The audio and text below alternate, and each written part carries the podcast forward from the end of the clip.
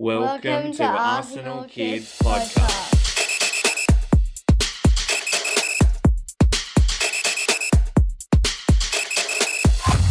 Hello and welcome to Arsenal Kids Podcast. My name is Ben. As usual, I'm joined by my co-host Maddie, and it is great to have you join us. Yes. Hello, listeners, and welcome to episode number 70. Thanks, Maddie. And can you let our listeners know what we're going to be talking about on Arsenal Kids Podcast this time? This time in part one, we are looking at our ladies' win against Brighton in the Women's Super League, where we made it 6 wins in a row in all competitions with a confident 3-0 victory against Brighton and Hove Albion at Broadfield Stadium. And then coming up in part number 2, we will do a player profile on Arsenal legend and goalkeeper David Seaman, who has played over 400 games for the Gunners.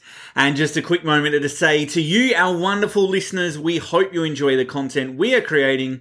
If you love what you hear, then please like, subscribe, rate, review where you listen to us, and stay tuned for more Arsenal Kids content. And here is a great opportunity for you, because we really want to hear from you. Yeah, please send us an email with your thoughts, feedback, or any burning questions you would like to guide the direction we take. We love your curiosity, so don't hold back. Email us at info@arsenalkids.com.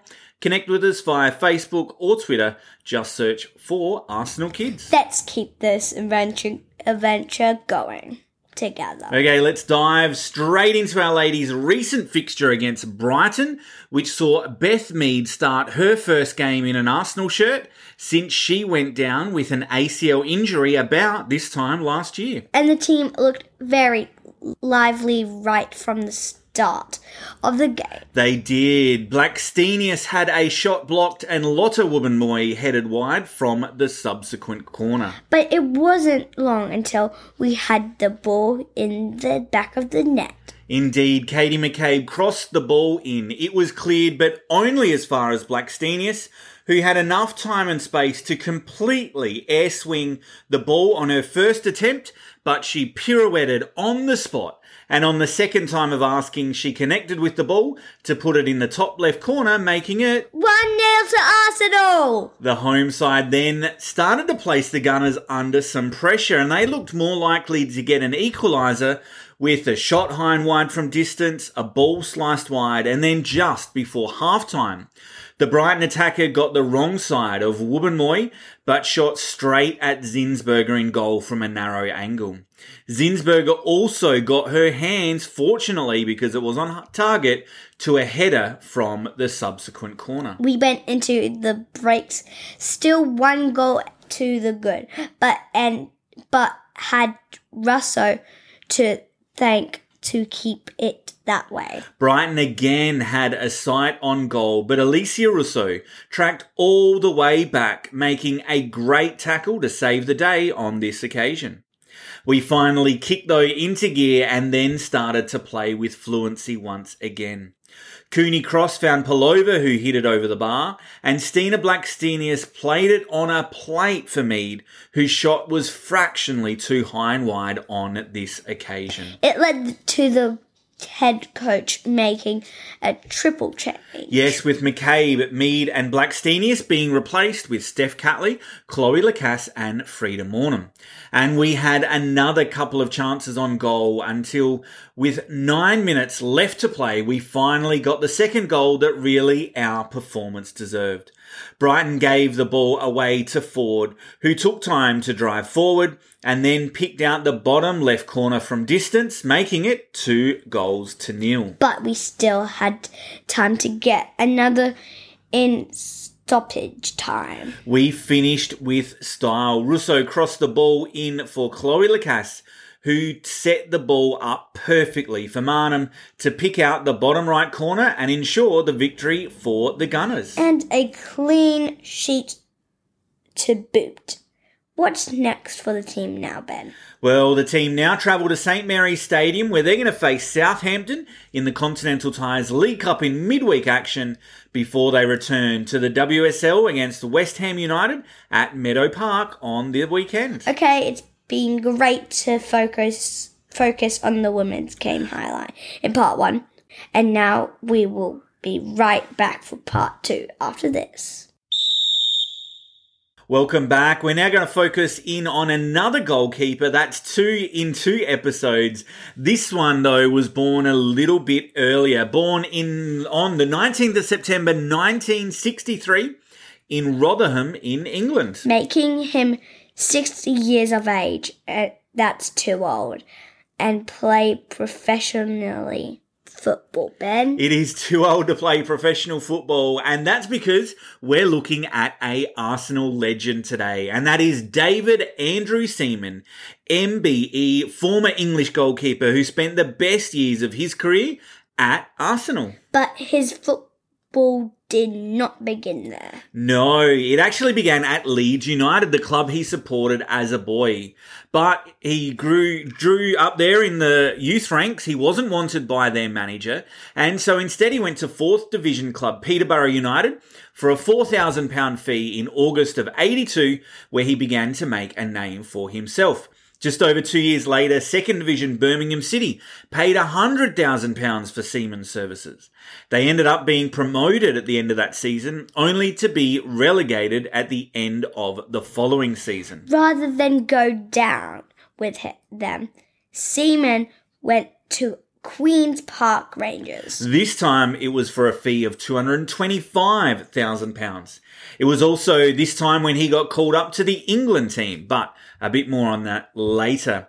In 1990, long before the current transfer window system was in use, Arsenal signed Seaman under then manager George Graham for £1.3 million, which made him the most expensive British goalkeeper signing at the time. And Seaman's time with Arsenal was one of the most successful in the club's history. It was. The 1990-91 season saw Seaman concede only 18 goals when playing in every match of the 38-game season as Arsenal regained the league title.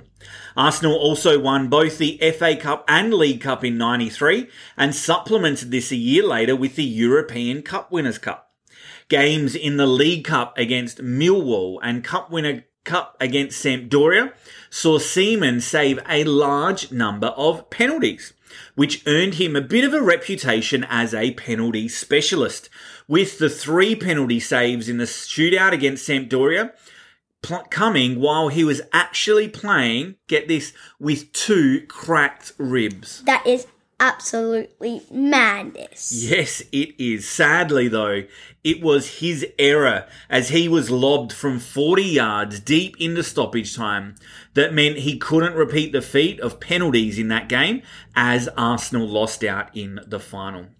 When Arsene Wenger took over as coach, Seaman was still his man, helping the team to the Premier League and FA Cup double in 1998.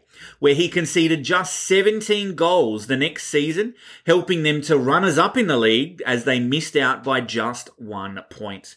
In 2002, Seaman won the Premier League and FA Cup again to complete his 2nd career double, but he missed 22 games due to injury throughout that season. But he saved his best for last, with his best ever save began made in the FA Cup semi-final against Sheffield United. He did. Arsenal were defending a 1-goal lead with less than 10 minutes to go when the attacker headed towards an apparently open goal from 6 yards out. With Seaman appearing stranded, he leapt sideways and backwards, managing to stretch his right arm behind him and scoop the ball back and away from his goal and the opposing players ready to pounce on any rebound. Pundits at the time claimed that it was the best save they had ever seen. Seaman then went on to captain the team in the final, which they won against Southampton 1-0. His final act for the Gunners was to lift the FA Cup, his 9th major trophy for the team. He did have another season with Manchester City but retired due to a long-term shoulder injury.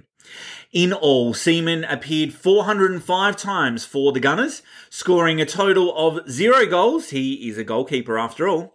He also is the second most capped English goalkeeper, having won 75 caps for his country. And as a part of his work for England, he was voted into the UEFA European Championship team of the tournament back in 1996. And any interesting facts, Ben? Well, it actually appears that David Seaman is quite the dancer, having won the Strictly Ice Dancing competition, finishing 4th in Dancing on Ice, and then just last year in The Masked Dancer in the UK, he was unmasked in the 5th episode. Great work, David. He is a dancer like me? Awesome. Okay, that's a wrap for this episode. Thanks again for joining us at Arsenal Kids Podcast. Before we sign off, we want to express our gratitude to you for your continued support. If you haven't already, like and subscribe so you don't miss any episodes in the future, because your love for the beautiful game is what fuels our passion. And hey, why not spread the word about Arsenal Kids Podcast? Yes, please share our podcast with other Arsenal kids and help us to grow this amazing community together. We hope to join you back on the pitch again soon. Keep the spirit of the game alive, and until next time, goodbye.